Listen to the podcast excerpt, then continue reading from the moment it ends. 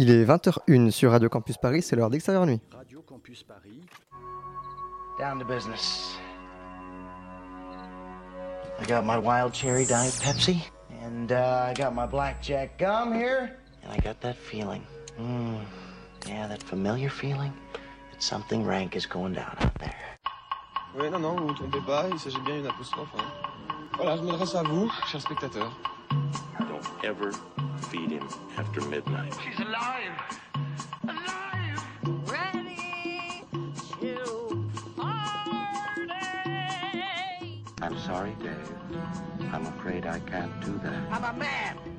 Well, nobody's perfect. Qu'est-ce que c'est faire C'est pas quoi faire. Les acteurs sont à l'aise dans leur personnage, l'équipe est bien soudée, les problèmes personnels ne comptent plus, le cinéma règne. Vers l'infini Bonsoir à tous, je ne suis pas Elisabeth Iturbe comme vous en êtes rendu compte, mais c'est pas grave, elle arrive. Donc j'essaye de meubler en attendant qu'elle vienne faire son intro. Je ne sais même pas si elle en a une. En tout cas, toujours est-il qu'on a un très beau programme pour vous, avec euh, des films avec des animaux, des films avec des gens qui se font tuer dessus. Quoi? Ça ne veut rien dire, c'est pas grave. Qui Elisabeth, tirer dessus, tuer? qui se font tuer. Tu es là, tu peux faire peut-être une intro ou pas. je Allez, est-ce que je commence mon intro direct? Il me semble que tu as déjà dit globalement le principal, c'est qu'on a des films avec un animal, un âne. C'est Io qui a gagné le Grand Prix du jury. On a le retour de Michael Myers avec Halloween Kills. On a le retour aussi de Christiane Monjou avec RMN, un film presque aussi cryptique, le titre, que Io. Euh, on parlera de comédie romantique avec Bros. On aura le retour du petit Nicolas deux mois après la mort de Sampé. Euh, le retour aussi du papa de Kirikou avec le pharaon, le sauvage et la princesse. Enfin, Kip Cudi dans un film, un film d'animation, c'est l'adaptation de son album Intergalactique. Et enfin, le petit frère d'Orelsan ne lui obéit toujours pas, montre jamais ça à personne, à une saison 2. On va maintenant lancer les BO. Breaking news. Je sais pas de C'est une émission, mais alors on est en direct, full direct, puisque euh, j'ai raté mon métro et c'est pour ça que je suis aussi essoufflée. Mais je vais avoir le temps de reprendre ma respiration. Solal, pendant que tu nous donnes le box-office de la semaine. Oui, bah, on a un box-office qui est euh, visiblement euh, pas dingo dingo. Les gens n'ont pas suivi nos conseils parce que le premier du box-office, c'est Simone, le voyage du siècle, qui a fait euh, 486 000 entrées pour 672 copies, ce qui est euh, pas gigantesque pour être premier box-office, mais il est quand même premier. Donc euh, on peut, déjà. c'est mieux que septembre, mais donc euh, on peut, euh, je pense qu'on peut à la fois pleurer sur euh, le fait que les gens n'aient pas au cinéma et le fait que les gens y aillent pour ça. Euh, en deuxième place, les gens ne nous écoutent toujours pas puisque c'est encore novembre. Le C'est film c'est de- juste qu'ils ne vous écoutent pas, mais s'ils m'avaient écouté, euh, De Cédric Jiménez. Oui, qui nous fait donc 429 000 entrées pour euh, 661 copies. Euh, en troisième position, alors les- gens écoutent Laurent pour le coup puisqu'ils sont allés voir Jacques Mimoun et les secrets du Val Verde. Film de, film de qualité, vraiment je valide. Non, c'est pas si bien, mais ils peuvent aller le voir quand même. Par contre, juste après, on a une bonne nouvelle, euh, c'est que L'innocent de Louis Garrel est à la quatrième place du box-office et euh, qui, on espère, va peut-être rester sur sa jolie lancée de départ. Et dans les films dont on a déjà parlé ou, dans- ou desquels on va parler, on a notamment Le Petit Nicolas qui est en 11e position avec 70 000 entrées pour 474 copies. Et euh, Les Harkis qui malheureusement euh, est en 19e position. Par contre, les gens nous ont écoutés pour Tori et Lokita visiblement puisqu'il est dernier cette semaine malheureusement pour les frères Dardenne. Violent. Euh, Laurent, toi, tu nous parles du 14h de Paris, les films qui sont sortis aujourd'hui. Eh ben, les- ça commence euh, sans surprise avec The Rock qui est très énervé dans Black Adam, euh, qui fait 1415 entrées pour 21 copies, donc une moyenne euh, correcte de 67. Il est suivi par euh, Io, le film dont on parle aujourd'hui, il est malheureusement assez loin, qui fait 552 entrées pour 15 copies, donc une moyenne de 37. Euh, ce qui est quand même pas trop mal parce que c'est mieux que le nouveau jouet, le film avec Jamel Debbouze dont on ne va pas vous parler, qui fait 537 entrées, qui le talonne, mais pour plus de copies, 16, donc une moyenne de 34, qui est nettement plus faible. J'ai aussi envie de vous parler d'un film qui s'appelle Le marin qui abandonna la mer, qui est un film anglais de 1976 qui fait une ressortie, qui a abandonné la mer, qui a abandonné le cinéma aussi, parce qu'il fait que 8 entrées pour une copie malheureusement. Mais ça ça, a l'air- ça hein. d'être un film euh, sacrément chelou, avec des histoires hyper badantes de mec qui revient de la marine. Euh, Peut-être qu'il faut aller voir ça, plutôt que d'aller voir le jouet ou le nouveau jouet. Je ne sais pas. Tu critiques des films que tu n'as pas vus, ça Ouais, te c'est ressemble normal, pas normal. On, Oui, est, si. on, est dans les, on est les salauds euh, des médias. Donc on, fait, on fait des trucs comme ça. Alors, prix du jury, c'était EO, qui veut dire Ian en polonais et dans d'autres langues. C'est le nouveau film de Jerzy euh, Skolimowski à 84 ans quand même. On écoute euh, la bande-annonce avec un petit âne très mignon.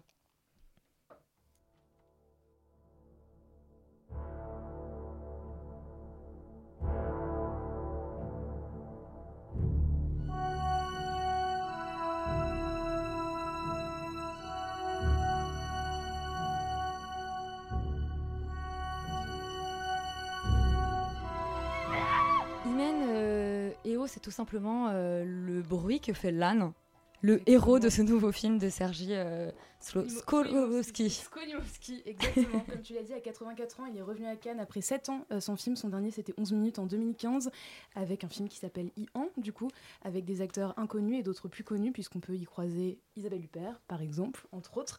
Euh, donc, c'est l'histoire qui est du point de vue d'un âne. Donc, au début, cet âne est choyé, cet âne est aimé. Il est dans un cirque, et ensuite. Avec un malheureux concours de circonstances, cet âne se retrouve à traverser des frontières et à rencontrer différentes personnes, des personnes gentilles, des personnes moins gentilles. Donc c'est euh, le pari euh, de ces réalisateurs. Euh, c'est aussi une inspiration quand même assez assumée du film de Bresson, donc Au hasard Balthazar, qui lui date de 66. Et c'est le film, comme tu l'as dit, qui a remporté le prix du jury à Cannes. Donc personnellement, j'ai eu la chance de le voir à Cannes euh, avec euh, Skolimowski dans la salle. Et c'était, je pense, un événement. En tout cas, moi, je l'ai vécu comme ça, en le voyant euh, dans cette ambiance-là, euh, puisque c'est un, c'est un film pour moi qui se ressent. C'est un film qui est difficile en fait à mettre des mots dessus dans le sens où il n'y a pas vraiment d'histoire, dans le sens où on est du point de vue d'un âne, on est du point de vue de ses émotions et j'ai rarement vu, en fait c'est un très bon acteur et c'est ça qui est génial Il y en là-dedans. a six hein, qui jouent le rôle de l'âne. hein. Exactement. Il y a six ânes. Et c'est très drôle en fait de voir ce générique de fin et de voir du coup les, les noms des différents ânes qui ont été appelés pour ce rôle. Euh, mais ça fait que c'est un tout petit événement quand même dans ce cinéma d'auteur là qui euh, donc du coup s'ouvre et euh, qui euh, nous raconte des histoires vraiment diverses comme je l'ai dit donc avec euh, le fait de traverser les frontières avec les différents pays, avec les différentes cultures aussi, avec les différentes langues. Euh, c'est un film qui m'a marqué en fait en termes d'image donc c'est j'ai pas vraiment de mots à poser dessus c'est juste toutes les images euh, qui, qui m'ont amené en fait à vraiment aimer et à dire que c'est quelque chose qui se ressent et que je vous conseille vraiment de voir en salle tant qu'il y est euh, parce que c'est un film du cinéma avec un dispositif de cinéma euh, autant sonore que euh, voilà sur grand écran et, et je vous conseille vraiment. Yori, tu es de l'autre côté de la vitre, mais tu vas quand même nous donner ton avis. Tu n'es pas Je, je suis dans un enclos comme un âne. Et vais-je faire ma chronique euh, comme euh, le réalisateur qui est monté sur scène Euh, Je ne sais pas si, c'est- si ce que j'ai préféré, c'est ça, donc son discours de remerciement où il a remercié donc un vieux monsieur de 84 ans qui monte sur scène avec tout un parterre de gens très bien habillés qui remercie ânes et qui fait Ian avant de se barrer avec son prix. J'ai trouvé, en fait, c'est un peu à l'image du film, quoi. C'est-à-dire que c'est inclassable, absurde. Euh, je suis, je rejoins tout à fait l'enthousiasme d'Imen sur le film, et surtout, je trouve que c'est un film hyper enthousiasmant dans le, dans, dans, dans, son, dans sa folie en fait, et dans sa modernité, dans sa radicalité, euh, tout en étant très accueillant. C'est ça qui est très curieux, c'est-à-dire qu'on on pourrait croire comme ça un film qui est très fermé, très, très cérébral et tout. Et c'est vrai que c'est pas un film forcément évident euh, de prime abord, mais il y a une telle force et, aussi beaucoup d'humour et énormément de, de, de décalage comme ça qui va construire avec les différentes scénettes que l'âne va, vivre, euh, qui sont toutes euh, très très intéressantes, très fortes et particulièrement drôles, avec euh, des, comme ça un- une approche quasi expérimentale où il va mettre comme ça côte à côte des images de chevaux, puis des images de drones, puis des images de robots, puis des images d'éoliennes, puis des carottes. Enfin, ça tout ça, tout ça est un, un peu absurde. Tout ça se, vient un peu se, se s'entrechoquer dans ce film-là, avec effectivement au centre un, un âne ou six ânes, mais ça c'est la magie du cinéma, vraiment extrêmement émouvant et au regard euh, doux, tendre et, et mélancolique. Comme toi, Solal, finalement. Exactement, je suis tendre et mélancolique, mais et je suis également un âne. Euh, en fait, c'est moi, je, le film m'a laissé un petit peu plus euh, mi-figue, hein, si j'ose l'expression. C'est-à-dire que j'ai- j'ai j'ai, euh, j'ai l'impression que euh, Skolimowski n'est pas allé tout à fait au bout de son idée. En fait, c'est-à-dire que le, le, le film n'est pas entièrement du point de vue de, de l'âne, et moi, ça m'a un petit peu frustré, en fait, parce que quand euh, Isabelle Huppert arrive sur l'écran, ben, j'en ai un petit peu rien à foutre euh, d'Isabelle Huppert. Moi, j'aurais bien aimé rester, en fait, tout le temps euh, c'est-à-dire pendant les 1h30 dans le point de vue complet de l'âne. Et en fait, euh, il y a. il y a, euh, ça c'est quand même très très déviant comme délire hein, de d'être tout le temps du point de vue de l'âne sans jamais des anglais. Bah, le, truc, c'est que c'est ce qui aurait été intéressant en fait pour que justement j'ai beaucoup plus d'empathie en fait. C'est-à-dire que pour moi, toutes les meilleures séquences de ce film-là, c'est quand on est du point de vue de l'âne qui ne comprend pas le monde qui l'entoure, qui angoisse. Il y a toute une séquence dans la forêt où il a peur de se faire pourchasser, où c'est trop bizarre. Il croise un cadavre de loup et c'est euh, à, peu près. euh, Et je, passe la scène de l'éolienne que je vous invite à aller découvrir parce qu'elle est trop trop bien. Mais, euh, en fait, c'est ces séquences-là qui m'ont marqué personnellement. Et toutes les séquences où on passe dans le point de vue des humains qui se trimballent l'âne et dans le regard humain, en fait, du coup, le film a plus trop de point de vue à ce moment-là. C'est-à-dire qu'on dit, bon, bah, euh, ok, bon, on va filmer les humains, euh, euh, voilà, de face. Voilà. Et en fait, on n'est plus dans le point de vue d'un âne où la réalité est totalement déformée, où tout est apeurant et à la fois fascinant. Et, et- ces apartés-là, moi, je les trouve. je les trouve assez dérangeantes en fait et, je trouve que du coup on quitte à la fois le point de vue l'âne et aussi le discours qu'a le film sur le fait que l'âne est destiné en fait euh, à, un destin funeste depuis le début et on le sait puisque c'est évoqué pendant tout le film. Et, ce truc là en fait est assez ellipsé par euh, ces interludes euh, humains je dirais. Mais au-delà de ça ça reste quand même un film brillant dans sa forme et dans sa photographie que je pense qu'on peut aller voir rien que pour ça. Oui, parce que c'est un, film assez radical, mais il y a un élément qu'on n'a pas mentionné, c'est que c'est un film qui fait un peu peur. Rita, c'était comment pour toi cette, cette séance de IO Euh, alors moi j'y suis allée un peu à reculons euh, parce que j'aime pas le cinéma expérimental. Enfin c'est pas que je l'aime pas, c'est que j'y suis plutôt hermétique. Je pense que je suis un peu trop bête pour ça. Et surtout j'aime pas le cinéma qui fait peur. Et j'avais l'impression que ça allait être un film d'horreur basé sur un âne. S'il y a une chose que j'aime pas voir, c'est des gens, des animaux qui souffrent à l'écran. Euh, mais finalement j'ai vraiment, c'était mon, grand moment what the fuck, mais trop cool que ça existe de Cannes. Parce que c'est un film déjà qui a le plaisir de ne durer que très peu de temps. Parce qu'il est tellement intense que je pense qu'au-delà de ça, ça aurait été presque une souffrance de le regarder. Surtout, il y a très peu de scènes, mais il y a quand même des scènes assez intenses de, de souffrance animale qui, je, je pense, sont parfaites dans la durée qu'elles ont et le- les moments où elles interviennent.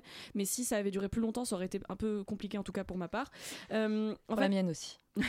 J'a- J'adore en fait l'idée de voir l'absurdité des hommes et c'est trop con à dire comme ça mais à travers les yeux d'un âne parce que c'est ce qui sur le papier c'est ce qu'il y a de plus primaire comme euh, métaphore qu'on puisse créer et pourtant c'est quelque chose qu'on voit très rarement enfin je pense pas avoir déjà vu un film du point de vue d'un âne Euh, mais je pense que Laurent peut-être mais euh, honnêtement en fait c'était euh, c'est une narration complètement décousue et j'ai adoré ça parce que parfois il y a des ellipses qu'on comprend pas trop et en fait on est juste j'ai l'impression d'avoir euh, le, le point de vue véritable d'un âne même sur la distorsion du temps parce qu'il a pas la même notion du temps que nous et c'est normal et je trouve ça hyper intéressant et pour moi ça me dérange pas du tout des fois de sortir de ça euh, contrairement à toi Solal parce que justement ça fait que quand on rentre son- dans son point de vue euh, moi il m'avait manqué alors que c'est pas enfin c'est 5 minutes il avait lui perdre d'ailleurs euh, meilleur caveau de l'année on sait pas ce qu'elle fait là effectivement ça, ne sert à rien mais ça fait que pendant 5 Avec minutes son beau-fils prêtre. Ouais, trop bizarre.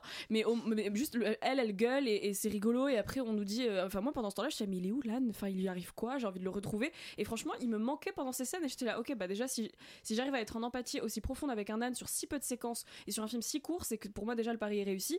Euh, et au-delà de ça, en fait, pour, pour- moi, l'empathie est vraiment dès la première scène, effectivement, parce que je sais pas comment ils ont entraîné ânes, mais j'imagine que c'est simplement la mise en scène incroyable de ce réal, parce que euh, le- le- les, ce qui dégage de, leurs yeux, et bon, effectivement, les yeux d'âne de base, c'est quelque chose d'assez émouvant, mais enfin là, c'était, euh, moi, ça m'a transpercé le cœur pendant tout du long, et je recommande.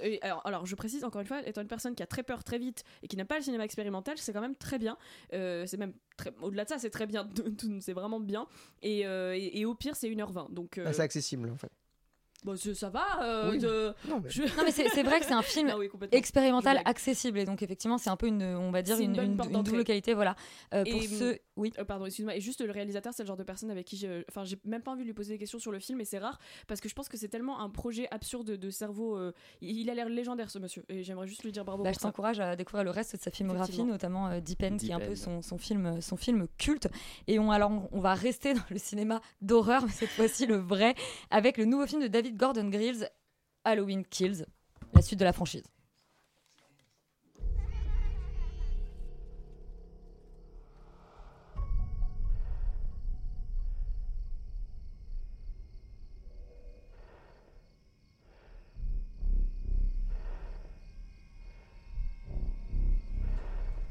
Alors je, me- fais corriger, euh, c'est Halloween Ends et non pas Halloween euh, Kills. Bah oui, parce que c'est la fin. Et voilà. Oui, mais attends, est-ce que Michael Myers ne va pas revenir encore une nouvelle fois? On ne sait pas. Euh, Yuri, qu'est-ce que ça raconte de plus que le retour de Michael Myers? Euh, absolument rien. Euh, non, mais on va, on, on commence, euh, on pose les choses, on va dire. Non, je- je- on va revenir sur l'historique de cette trilogie, qui est donc un reboot, un requel, un legacy quel, appelez ça comme vous voulez. Mais en tout cas, c'est le premier du genre à s'être attaqué à comme ça un un, film culte euh, des années 80, qui dans ce cas est Halloween euh, de John Carpenter, en avoir fait une suite qui est aussi un reboot et qui oublie en fait toutes les autres suites qui ont été faites euh, précédemment. Et donc le premier film avait été un certain succès. Et moi j'avais été très très client de ce premier film parce qu'en fait il se concentrait euh, vraiment sur Laurie Strode qui est euh, jouée par Lee Curtis et qui est la euh, Scream Girl euh, par excellence dans l'univers de Halloween et dans le cinéma d'horreur en général. Et en fait le trauma qu'a représenté pour elle Michael Myers et comment celui-ci va ressurgir et en fait comment elle va s'y confronter de manière plus ou moins violente dans le premier film. Et c'était cette intimité-là, c'était cette relation extrêmement violente entre les deux que, que moi j'avais particulièrement euh, appréciée.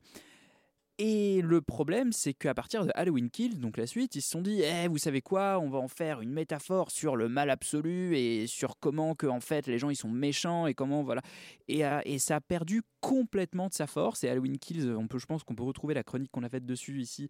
On s'est quand même pas mal acharné dessus. Et moi, je vais continuer dans cette belle lancée avec Halloween Ends, du coup, puisque alors là, il y a une ellipse de un an, deux ans, trois ans. Euh, on, on retrouve un personnage principal qu'on ne connaît ni d'Ève ni d'Adam, mais qui a tué un enfant plus ou moins par accident.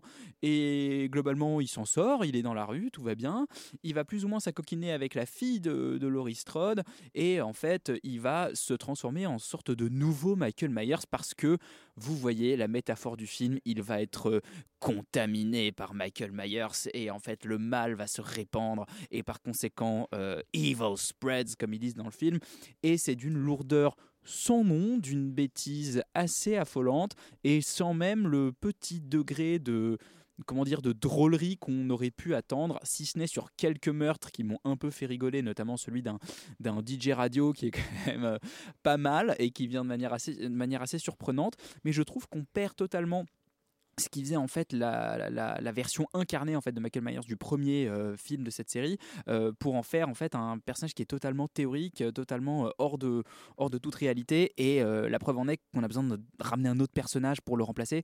Et, et ça je trouve ça particulièrement un aveu de faiblesse du film. Donc voilà mais maintenant c'est parti pour pour un je crois un peu la parole à la défense. Non, n'exagérons rien. Je suis d'accord avec toi, évi- évidemment, mais euh, en fait, je trouve que c'est un film qui ne prend pas complètement les spectateurs pour des cons. Parce qu'il a. Enfin, je trouve que cette trilogie en règle générale a tenté des trucs.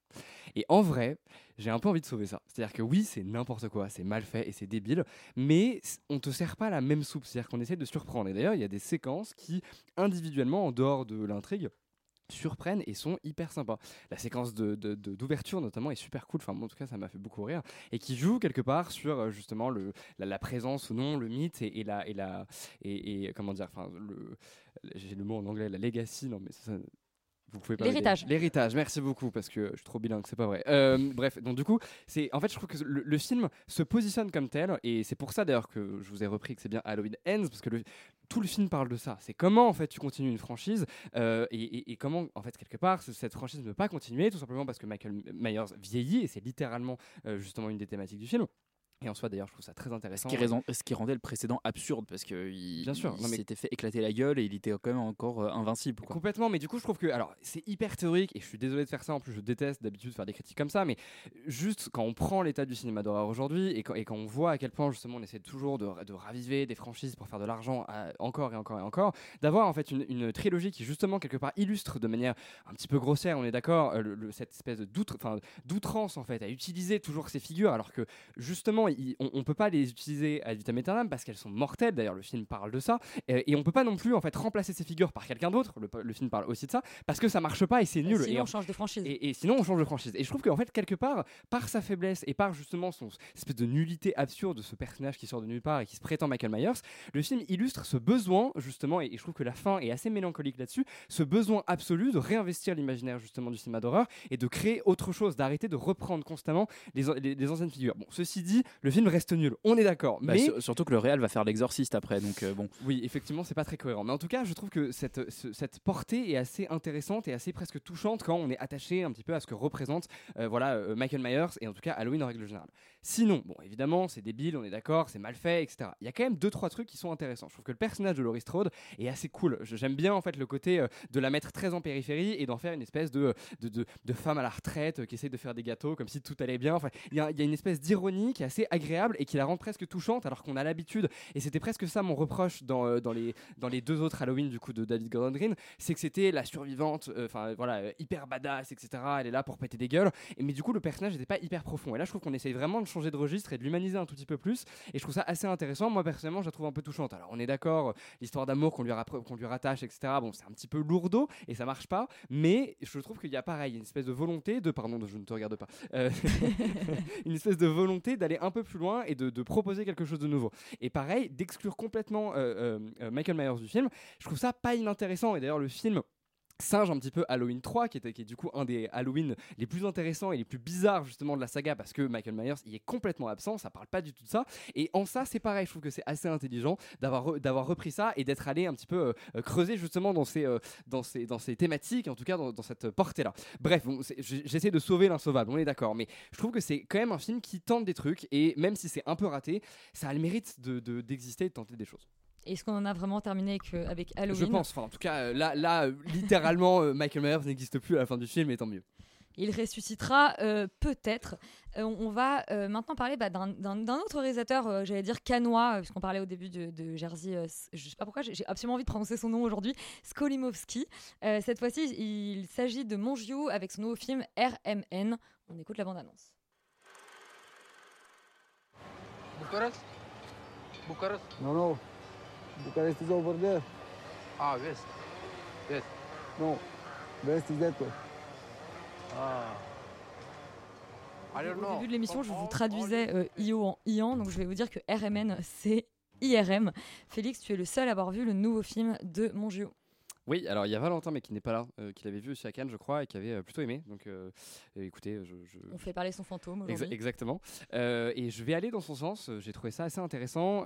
IRM, enfin du coup RMN, donc qui veut dire IR- I- IRM. RM, je vais y arriver. J'ai vraiment du mal Parce avec les mots aujourd'hui. Exactement. Euh, et en fait, le titre est très symbolique évidemment parce qu'il s'agit justement de faire un peu une radiographie quelque part euh, de euh, d'un village justement euh, roumain qui est extrêmement tiraillé entre bah, de nombreux peuples qui cohabitent entre les Hongrois, les Roumains, les Allemands, etc., etc. Toutes ces frontières qui sont très poreuses et surtout l'arrivée en fait dans une usine du coup de pâtisserie, enfin dans une espèce d'usine, enfin une boulangerie mais qui est extrêmement industrialisée. l'arrivée de d'étrangers en fait qui sont qui ont débarqué du Sri Lanka, qu'on allait chercher parce que en fait, euh, c'est ce qui, est, expliqué dans le film, les Roumains ne veulent pas travailler parce que les salaires sont, sont trop bas, donc on va chercher de la main d'œuvre qui euh, justement n'est- enfin qui accepte de travailler pour moins cher.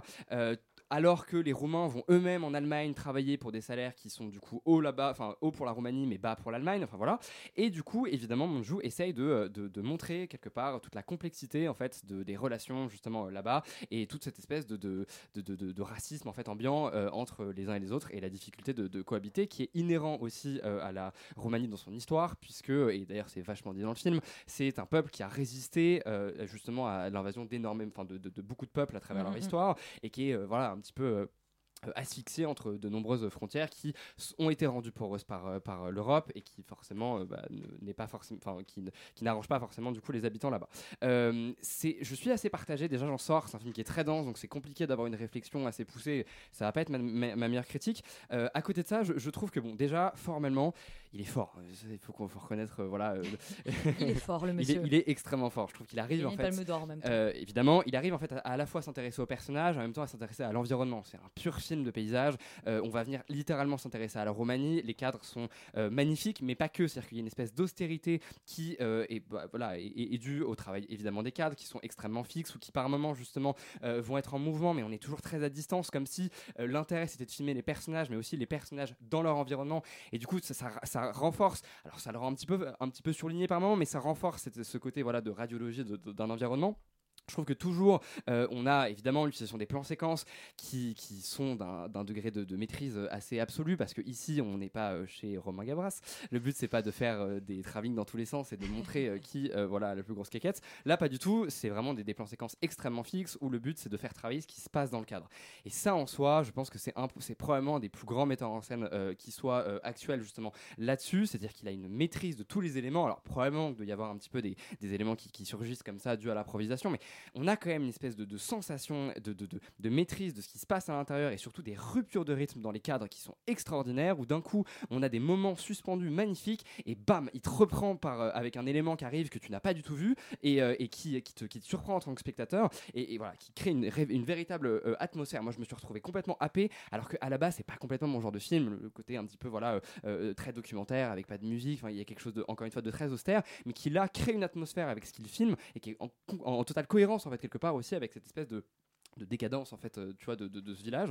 Donc euh, donc voilà je j'ai pas beaucoup de temps donc je vais pas euh, continuer ma, ma là-dessus mais voilà j'ai trouvé ça très intéressant un tout petit peu trop surligné par moment et un truc qui m'a gêné, c'est qu'il essaye justement d'avoir plein de points de vue, et ça c'est super parce qu'on a vraiment le point de vue de tout le monde, et il montre que cette situation est très nuancée, et qu'en fait, dans, euh, on va dire- parler grossièrement, dans l'extrême droite ou la gauche, il y a en fait du vrai, entre guillemets, en tout cas, un point de vue qui est légitime, on va dire plutôt, euh, euh, dans, les, dans les deux camps. Le seul problème, c'est qu'on n'a pas le point de vue des étrangers, euh, justement, qui sont tout le, toute la source du débat et du problème. Et ça, moi, ça m'a un petit peu gêné. Je me dis, bah, quitte à avoir justement le point de vue de tout le monde, autant avoir le point de vue de ces Sri Lankais qui sont venus travailler et qui sont juste quelque part des figures qu'on vient bah, quelque part soit menacer, soit déplacer, etc. etc. Et ça, j'avoue que ça m'a un petit peu gêné. Mais sinon, c'est une expérience de cinéma qui est assez euh, impressionnante, euh, un peu trop démonstrative, mais qui euh, mérite le coup d'œil, je pense. Donc tu nous encourages à aller voir RMN et à s'intéresser à euh, la filmographie peut-être en général de euh, Moju. On va totalement changer de registre et parler d'une comédie romantique.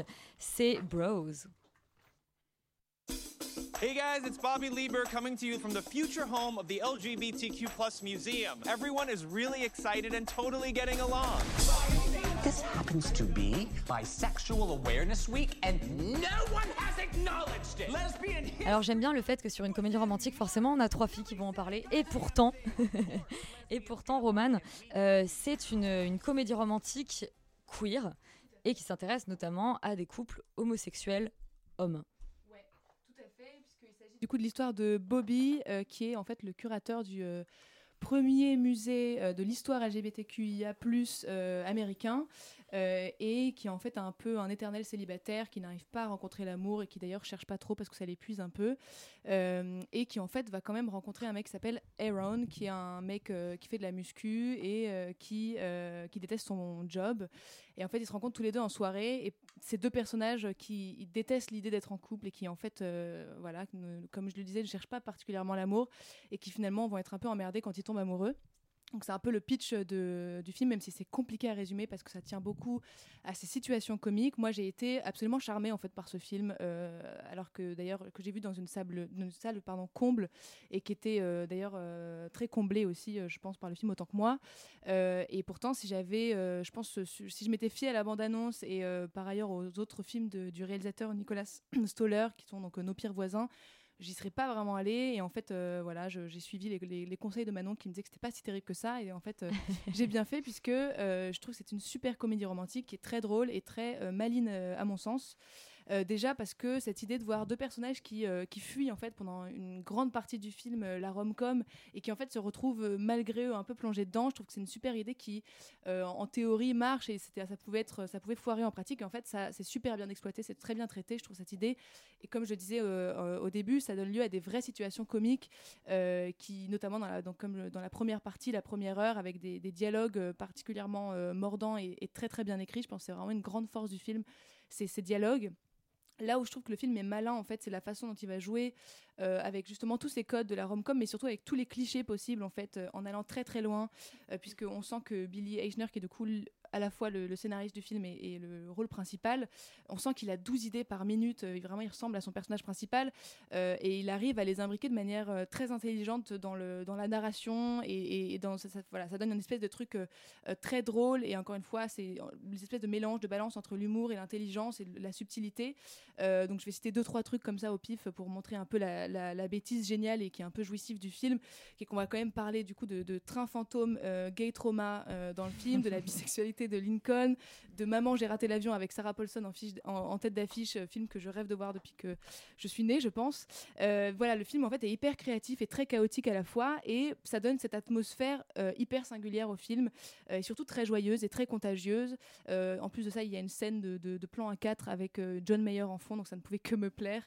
Euh, scène de plan en plus, enfin de plan à 4 un peu gênante. Donc bref, tout, est vraiment, encore une fois, c'est très inventif. Euh, le seul euh, truc que voilà, je pourrais reprocher au film, c'est euh, alors d'une part sa mise en scène, c'est que je trouve que voilà, on n'est pas du tout dans cette inventivité qu'il y a dans le scénario, dans la mise en scène. Ça reste très simple, c'est pas du tout. et c'est d'ailleurs quasiment plus filtré, formaté que ce qu'est vraiment le film, qu'il l'est pas du tout en fait. Donc il y a une espèce de, de contraste, de paradoxe un peu adéquation bizarre. entre, ouais, le fond et la forme. Mais ça reste un, voilà, encore une fois, c'est très touchant, euh, très drôle et ça, ça te fait un beau portrait aussi de, je trouve, euh, notre époque euh, contemporaine. Imen, est-ce que toi aussi tu as été conseillée par Manon d'aller voir Bros? Alors, j'ai pas été conseillée par Manon, euh, mais j'étais quand même curieuse. Et du coup, je rajouterais comme citation Nous, on a grandi avec le sida, eux, ils ont grandi avec Glee. Euh, je pense que ça dit bien aussi le, ton du film. Euh, personnellement, j'ai beaucoup aimé, donc je l'ai vu cet après-midi aussi dans une salle comble, donc euh, 16h40 au hall, vraiment pas pas un siège de libre donc je trouve ça vraiment chouette en fait avec des profils aussi vraiment différents. Il y avait à la fois des personnes jeunes des personnes âgées. On sentait que je sais pas il y a une union qui est faite. En fait c'est marrant parce qu'au début du film euh, le personnage va à un rendez-vous avec un producteur et le producteur lui dit qu'il veut faire justement une sorte de comédie romantique avec des homosexuels qui pourraient du coup un peu unir euh, les gens et euh, possiblement du coup ramener du monde. Et en fait je trouve ça chouette que c'est que c'est ce que ça voilà c'est ce que ça provoque là en tout cas en ce mercredi 19 octobre jour de sortie de sortie du film.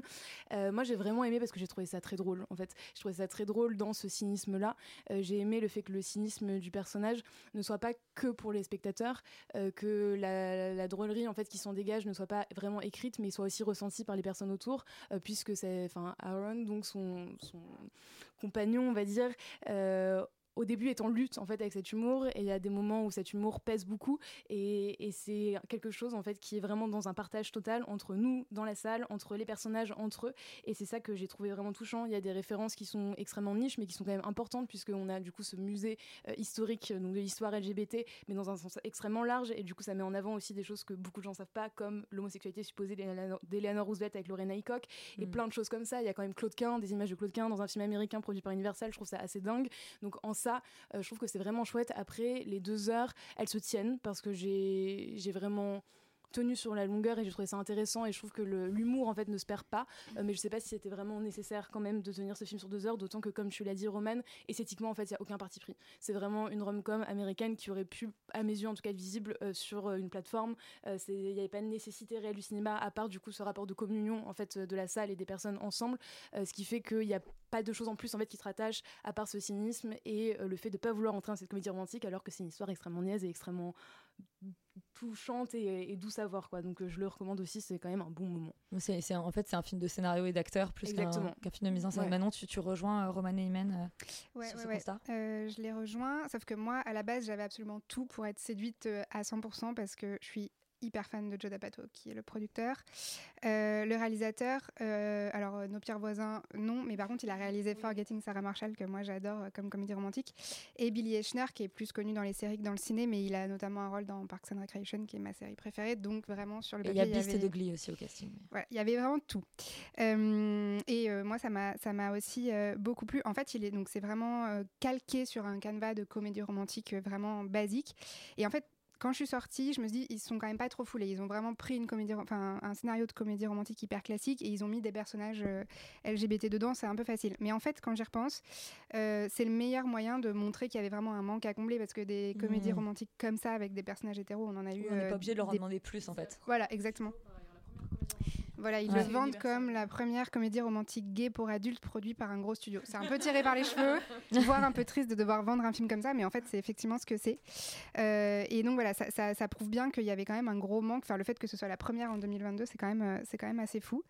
Euh, et je pense qu'en fait, Billy Eichner et, et Nicolas Stoller, le réalisateur, en fait, ils aiment vraiment les comédies romantiques. Ils avaient vraiment envie de réaliser une comédie romantique avec tous les codes. Et, euh, et c'est pas parce que voilà, ils veulent parler d'homosexualité, d'homosexualité qui, qui doivent s'empêcher de faire une vraie comédie romantique. Moi, j'ai bien aimé la séquence d'ouverture qui est hyper méta en fait, parce que on lui demande de réaliser une comédie romantique qui prouverait que euh, l'amour homosexuel et hétérosexuel c'est la même chose. C'est le, producteur qui lui demande ça. Euh, lui, le personnage principal, Bobby, il est pas d'accord et en fait, il va lui expliquer pourquoi il est pas d'accord et tout le film déroule euh, en fait ces grandes différences. Ce qui est aussi rafraîchissant, c'est que pour une fois, c'est une histoire d'amour homosexuel qui ne traite pas d'homophobie. Il y en a un peu dans certains discours, mais c'est surtout voilà de l'ignorance. Euh, et, voilà, il n'y a pas, c'est pas, il a pas une, tragédie euh, euh, due à l'homophobie. Et c'est quand même rare, je trouve. Le sujet en fait du film, c'est vraiment de raconter l'amour gay en 2022. Donc il y a les applis de rencontre, il y a Grinder avec des scènes assez dingues autour de, de Grinder, la peur de l'engagement, le sexe. Il y a des scènes de sexe assez explicites et assez réussies que voilà on voit pas effectivement qu'on ne pensait pas voir dans une comédie euh, grand public comme ça mainstream réalisée par euh, Universal enfin produite par Universal et en même temps ça parle aussi quand même un peu de brutalité ma- masculine de toxicité qui épargne pas visiblement euh, les, les communautés gays Euh, voilà je suis assez étonnée qu'il y ait eu beaucoup de gens euh, dans la salle parce que je crois que c'est en train de flopper aux États-Unis et que Billy Ouais. Ça marche, pas- ouais, ça marche pas du tout. ouais. Euh, alors que Joe D'Apato quand même aux États-Unis c'est quand même un, une marque, une très- marque ouais. euh, voilà, de, de la comédie en France, il est quand même inconnu. Il y a beaucoup de références très US quand même que je suis pas sûre que le public français saisisse. Donc je pensais que ça allait faire un énorme four. Peut-être pas. Et franchement, tant mieux parce que c'est cool que ce film existe. Et ben on vous encourage à aller voir cette belle comédie romantique euh, qu'est Bros. Et on va maintenant euh, revenir sur pour le coup une marque très française. Euh, c'est le Petit Nicolas, euh, nouvelle adaptation cette fois-ci en animation qui était également projetée au Festival de Cannes. Avant tout, pour pêcher, il faut du silence Pas d'imprudence. Je veux voir personne tomber à l'eau. Craquer Donc Laurent, nous sommes deux mois après la mort euh, de Sampé et une nouvelle adaptation du Petit Nicolas euh, voit le jour sur nos écrans. Cette fois-ci, c'est une animation réalisée par Amandine Fredon et Benjamin Massoubre. Oui, tout à fait. Donc c'est, comme tu l'as dit, un film d'animation qui reprend le petit Nicolas, mais qui, en, Très réali- portrait.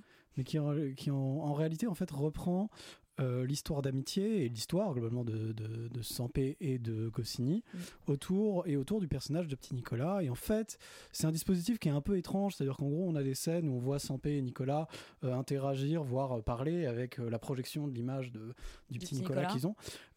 Et le tout est entrecoupé de bah, petites petites histoires, en gros, du petit qui sont tirées manifestement du petit Nicolas, mais qui n'ont pas forcément grand-chose à voir avec le schmilblick. Et en fait, euh, euh, bon, je vais, je, vais, je vais commencer parce que ce que, ce que je trouve bien, moi, dans ce film, c'est que euh, à la fois, on sent qu'il y a un vrai amour, finalement, pour, pour à la fois Goscinny et Sampé et leur travail et le petit Nicolas. Tout transpire, en fait, cette espèce de truc de volonté, d'hommage très appuyé à qui ils sont et à leur œuvre. Euh, et d'ailleurs, le, le film est, je crois, produit et même écrit par Anne Goscinny, qui est la fille de, de- de De René Goscinny. Euh, donc on voit vraiment cette espèce de révérence comme ça vis-à-vis de ces deux, figures qui sont comme très importantes dans la BD, euh, en particulier Goscinny, mais et, le tout est fait vraiment avec beaucoup de respect du, matériau original du petit Nicolas et même je dirais avec une vraie élégance parce que c'est quand même très joli. Euh, le trait est très beau, l'animation est très réussie. Moi je trouve que ça, ça fonctionne vraiment bien de ce point de vue-là en, en termes esthétiques. Mais malheureusement je suis pas très convaincu par le dispositif que je trouve globalement d'un ennui assez désespérant et, euh, et d'un et d'un comment dire et d'un Roland de naphtaline que je trouve un peu pénible. C'est-à-dire que vraiment le film est, je pense, soit pour les fans hardcore du petit Nicolas qui euh, qui kiffent en fait de voir des Mais il y a des fans petit- hardcore du Petit Nicolas ou parce que Écoute, euh, Chacun ses déviances après, hein, mais- qu'Allah le miséricordieux nous préserve de leur existence, mais, mais il y a oui des, des comment dire des peut-être des déviants fans du petit Nicolas au ce point-là, et sinon vraiment des, des gens qui sont très vieux quoi. C'est-à-dire que je pense que si on a moins de 70 ans, je vois pas comment est-ce qu'on peut euh, kiffer les références à Réventura et ses collégiens ou euh, à des trucs euh, d'un- ou genre la Coupe de France 1955 quoi. Vraiment des trucs très à l'ancienne. En fait, en fait c'est, c'est, je pense, le gros problème du film qui arrive pas à aller au-delà de sa volonté d'hommage et qui en fait fait une espèce de petite succession de scènes comme ça, euh, certaines touchantes, la plupart qui sont pas forcément très intéressantes et c'est super dommage parce qu'à la fois Sampé, Goscinny, leur histoire avec cette esthétique, avec cette recherche là, il y avait un vrai truc à tenter. Pour moi, on passe à côté du sujet et à côté de ce qui est intéressant et c'est bien dommage parce que c'est très ennuyeux alors que ça aurait pu être très beau et très sympa. Solal, est-ce que tu as le même euh, constat en demi-teinte que, que Laurent? C'est joli, mais c'est ennuyeux. Bah, euh, un petit peu. En fait, c'est-à-dire que pour moi, l'idée euh, intéressante sur le papier, si j'ose dire, c'est que ce serait l'interactivité en fait métaphorique entre le petit Nicolas et la vie de Sampé. C'est-à-dire qu'il y a, il y a- il y et c'est, euh, une idée qui est tentée dans le film et qui existe en fait. C'est-à-dire qu'il y a, des, il y a plein de moments où justement tu parlais du fait que euh, voilà, Sampé et Goscinny parlent euh, au petit Nicolas, enfin eux deux euh, séparément dans leur chambre, etc.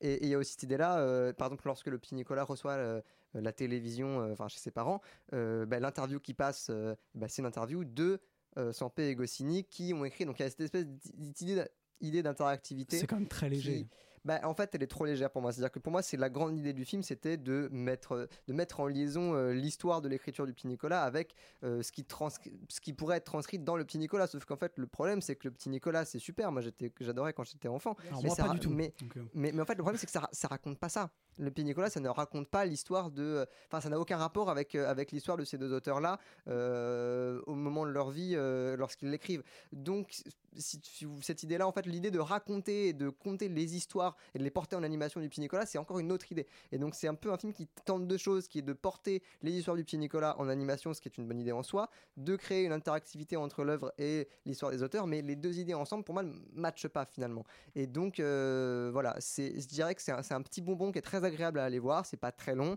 que euh, voilà, euh, si euh, vraiment on est un fan Je hardcore du savais pas que Nicolas. t'avais plus de ou que- 70 ans. euh, je... Ah, dans ma va, tête, dans ma je, je suis très très vieux. Ou alors 10 ans et demi. Je disais, C'est l'un des deux. Parce que c'est quand, même, c'est quand même au départ un film pour enfants.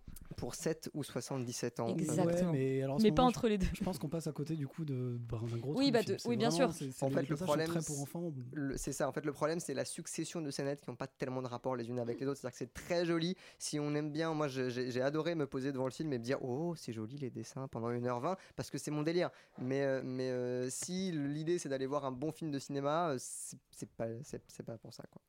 Alors il y a un maître de l'animation, en tout cas, euh, c'est Michel Oslo, à qui on doit Kirikou, mais plus récemment, euh, c'était quoi le titre de Dilly, in Pa- Dilly à Paris, Dilly in Paris, et euh, qui revient cette fois-ci avec le pharaon, le sauvage et la princesse. Après les aventures de Kirikou, l'épopée d'Azur et Asmar et l'enquête de Dilili à Paris, Conteuse, tu vas nous raconter quelle histoire? Alors là, on est dans une bande-annonce des années 50. Qu'est-ce qu'il s'est passé, Rita? Euh, bah, je pense que c'est une bande-annonce à destination des enfants qui ne savent pas lire les cartons entre les. Bah, dans les bandes annonces classiques actuelles en fait et je Oh. pense qu'on devrait revenir à ça parce que c'est très très cool j'aime beaucoup avoir une voix d'un vieux monsieur qui me berce dans une bande annonce Chacun ses déviances, encore une fois. hein. ça va. Non, en fait, c'est-. Alors, je l'ai vu à, à Annecy, ce qui était une expérience très très cool parce que Annecy, c'est le meilleur festival du monde et Michel Oslo était présent pour présenter son film, qu'il a tout de suite présenté euh, très Michel Os- Osloien en disant Bon, bah, j'ai voulu faire trois courts-métrages et mon producteur m'a dit que ça serait plus pratique de les sortir en un seul film, donc voilà. Euh, ce que et, en fait, je pense que dès le départ, il faut juger ça comme une anthologie plutôt que comme un long métrage parce que sinon, on est un petit peu déçu. C'est un petit peu le même problème, mais avant ça, je vais expliquer qu'est-ce que c'est que ce film.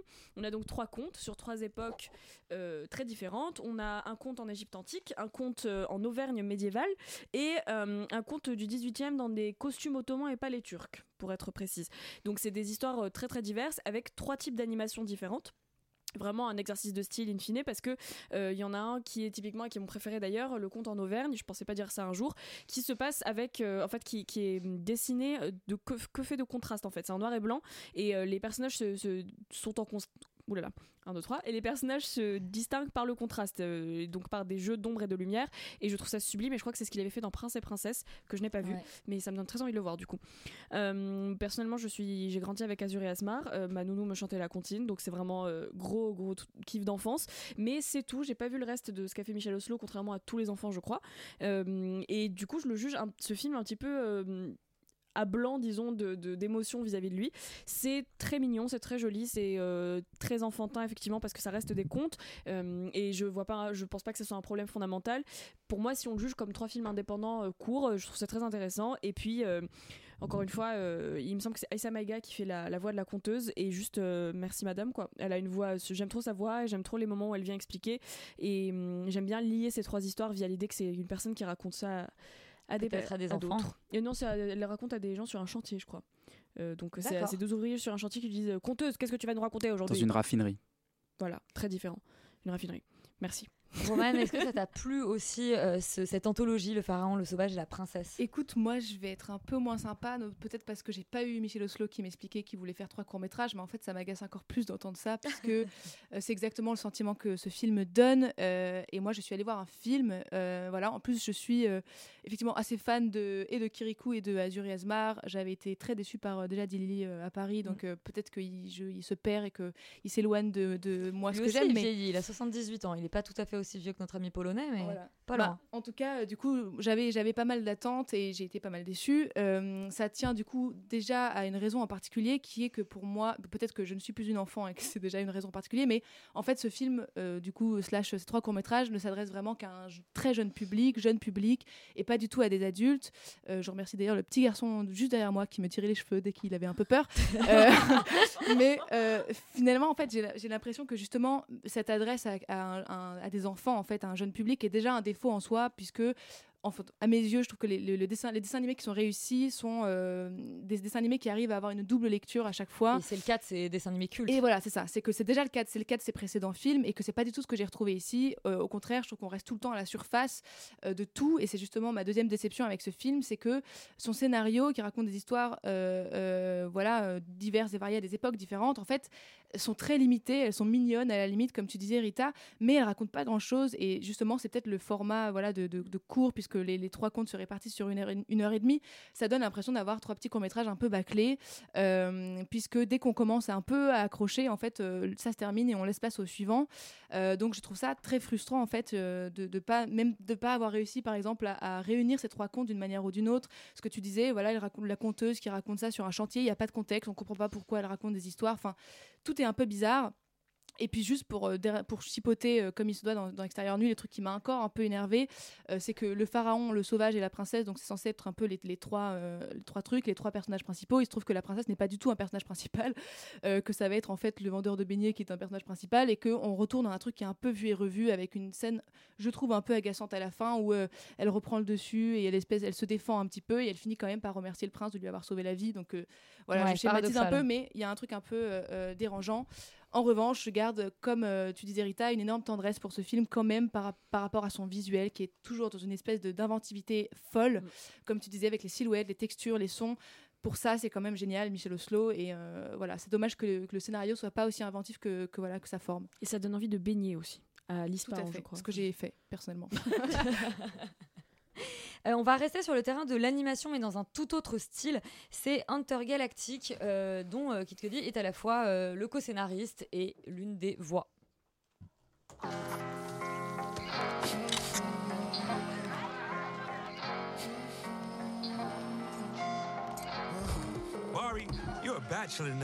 This is bachelor pad. You haven't seen Carmen in six months, and she just Beetlejuices back into your life out of nowhere? Come on! She's not back into my life, Jimmy. Déjà, question Imen, est-ce que tu es une fan de Kid Cudi? Euh, pas spécialement. Je crois que je l'aime plus en tant qu'acteur qu'en tant que chanteur. Enfin, j'écoute assez peu, mais il a joué dans une série de Luca Guadagnino. Il est assez extraordinaire dedans. Bref. Euh, donc, en effet, il a. Enfin, c'est ça, la voix dans le film. Oui, oui, Non, mais euh, j'ignorais, en fait, qu'il avait été comédien dans un film de ouais, Guadagnino, en c'est fait, une- donc, euh. C'est une série qui s'appelle We Are Who We Are et il a un des Ah oui, d'accord, et il est génial dedans. Enfin, vraiment, il a un charisme. Et donc là, c'est la voix, mais c'est aussi le producteur, sauf qu'il a, il a produit sous son vrai nom, euh, qui est Scott Mescudi. Euh, donc, c'est un film qui est réalisé par Fleishtormoul. C'est un film d'animation qui, à la base, a été pensé et devait sortir en tant que série. Euh, finalement, ils l'ont sorti en tant que long métrage euh, d'une à peu près ouais, 90 minutes Mhm. environ. Euh, donc, c'est un film d'animation qui est ancré dans, un New York qui est extrêmement contemporain. Et on suit du coup l'histoire de Jabari, donc la voix de Kid Cudi, qui est un jeune graffeur qui, au tout début du film, en fait, subit un peu une ascension et devient dessinateur de bande dessinée. Et donc. euh, s'offre une nouvelle vie en fait à Manhattan euh, et garde encore ses amis euh, qu'il avait avant. Euh, mais du coup avec les appartements mentionnés les soirées mondaines avec des thématiques absurdes la petite dose aussi de racisme insidieux qu'on nous montre un peu qui accompagne ce nouveau transfugisme du coup. Et donc c'est surtout une histoire d'amour en fait. C'est une rom-com qui rejoint un peu ce qu'on disait tout à l'heure. Donc il va rencontrer et tomber amoureux de sa voisine qui s'appelle Mido donc sa voisine de palier. Personnellement j'ai trouvé que c'était très cliché en fait dans sa narration puisque voilà c'est un peu un postulat simple de ce mec qui au début un peu paumé, euh, fume des joints, euh, ne sait pas vraiment où il va, est encore un peu accro à son ex euh, et qui, au fur et à mesure, va essayer un peu de remonter la pente. Donc son ex qui est montré comme une fille extrêmement superficielle, donc il y a vraiment aussi une dichotomie et je trouve un point de vue quand même très normé et genré en fait. Donc il y a vraiment la femme très superficielle, Instagram, fitness, avec du coup un physique qui se rapproche des physiques qu'on peut voir aujourd'hui sur les réseaux sociaux, donc euh, voilà, avec euh, des, des traits comme ça, et l'autre femme qui est un peu euh, juste le sosie de Zoé Kravitz, donc la chill, la fille hyper sympa, hyper chill, qui fume aussi des joints, qui a des bons goûts musicaux, qui vit dans un super appartement, qui est voilà, Qui est sa voisine. qui est sa voisine de palier, tout à fait. Ils sont aussi les mêmes goûts en termes d'appart. Exactement, mais des apparts surdimensionnés. où là, on l'a- on l'appuie bien. Et donc, en fait, il y a vraiment tous les poncifs de la comédie romantique. Donc, c'est les balades dans New York la nuit, c'est les regards en coin, c'est aussi bah, les quiproquos, en fait, des situations qui font qu'on est amoureux, mais en fait, il y a ci, il y a ça. Et donc, ce qui fait que moi, j'ai eu beaucoup, beaucoup de mal, en fait, à entrer dedans. Euh, et surtout, l'esthétique, en fait, euh, m'a vraiment sorti parce que j'ai eu beaucoup, beaucoup de mal avec ça. Euh, je pense que j'apprécie, en fait, le parti pris d'imposer un graphisme aussi appuyé, d'une palette de couleurs aussi appuyée, mais ça m'a pas du tout touché. Donc, ça m'a un peu rappelé, voilà, des dessins animés Gulli que je pouvais voir à l'époque, un peu Madeleine comme être ça, mais malgré tout, j'ai ouais, vraiment pas du tout aimé.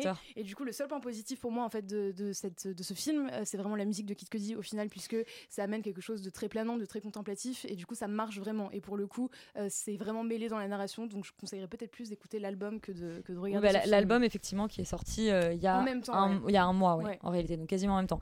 Euh, Rita.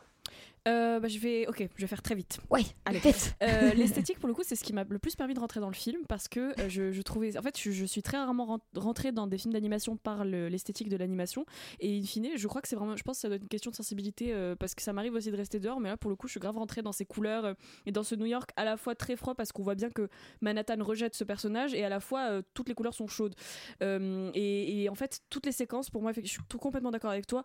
Les séquences les plus belles de ce film, c'est la musique. Moi, j'aime beaucoup la musique de Kid Cudi pour le coup. Euh, et, et en fait, tout euh, arrive par la musique. Et c'est pas une comédie musicale pour autant, mais c'est un film musical. euh, j'ai pas de co- de comparaison, mais c'est vraiment. euh, tout- on, a- on est amené à toutes les émotions par la musique.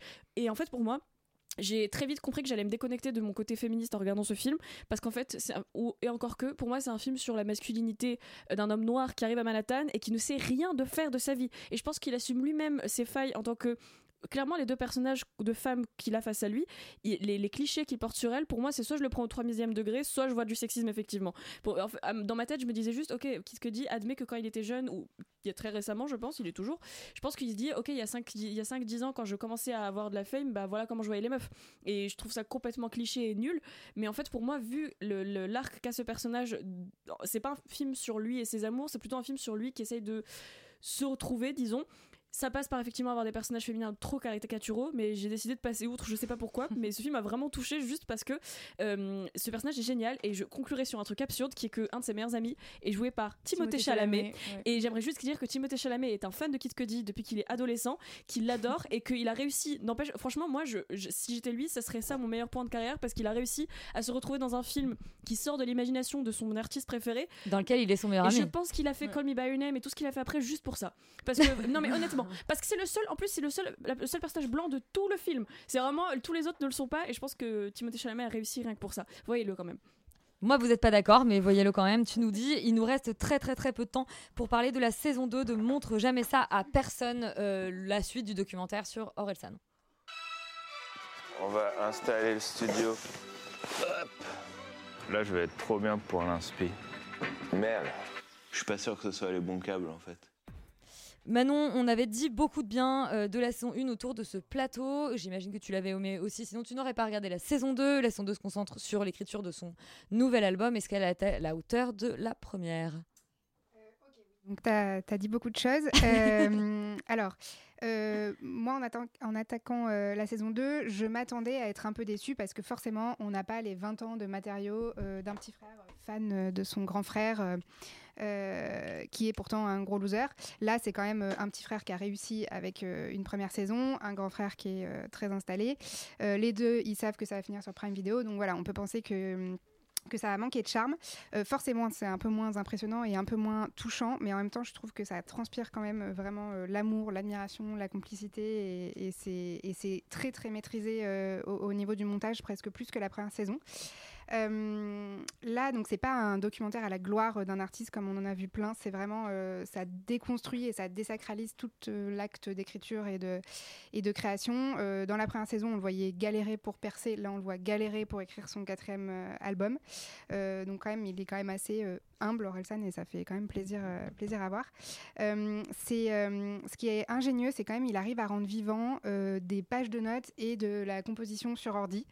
Et, euh, et, et même ce qui- des séquences qui seraient incroyables à filmer, genre son duo avec les Neptunes, euh, il arrive à, euh, il, il peut pas filmer et il arrive avec euh, quand même un espèce de tour de passe-passe et une pirouette à en faire euh, une, un épisode qui est vraiment super. Euh, donc voilà, donc euh, moi j'ai euh, adoré. Yuri, deux mots.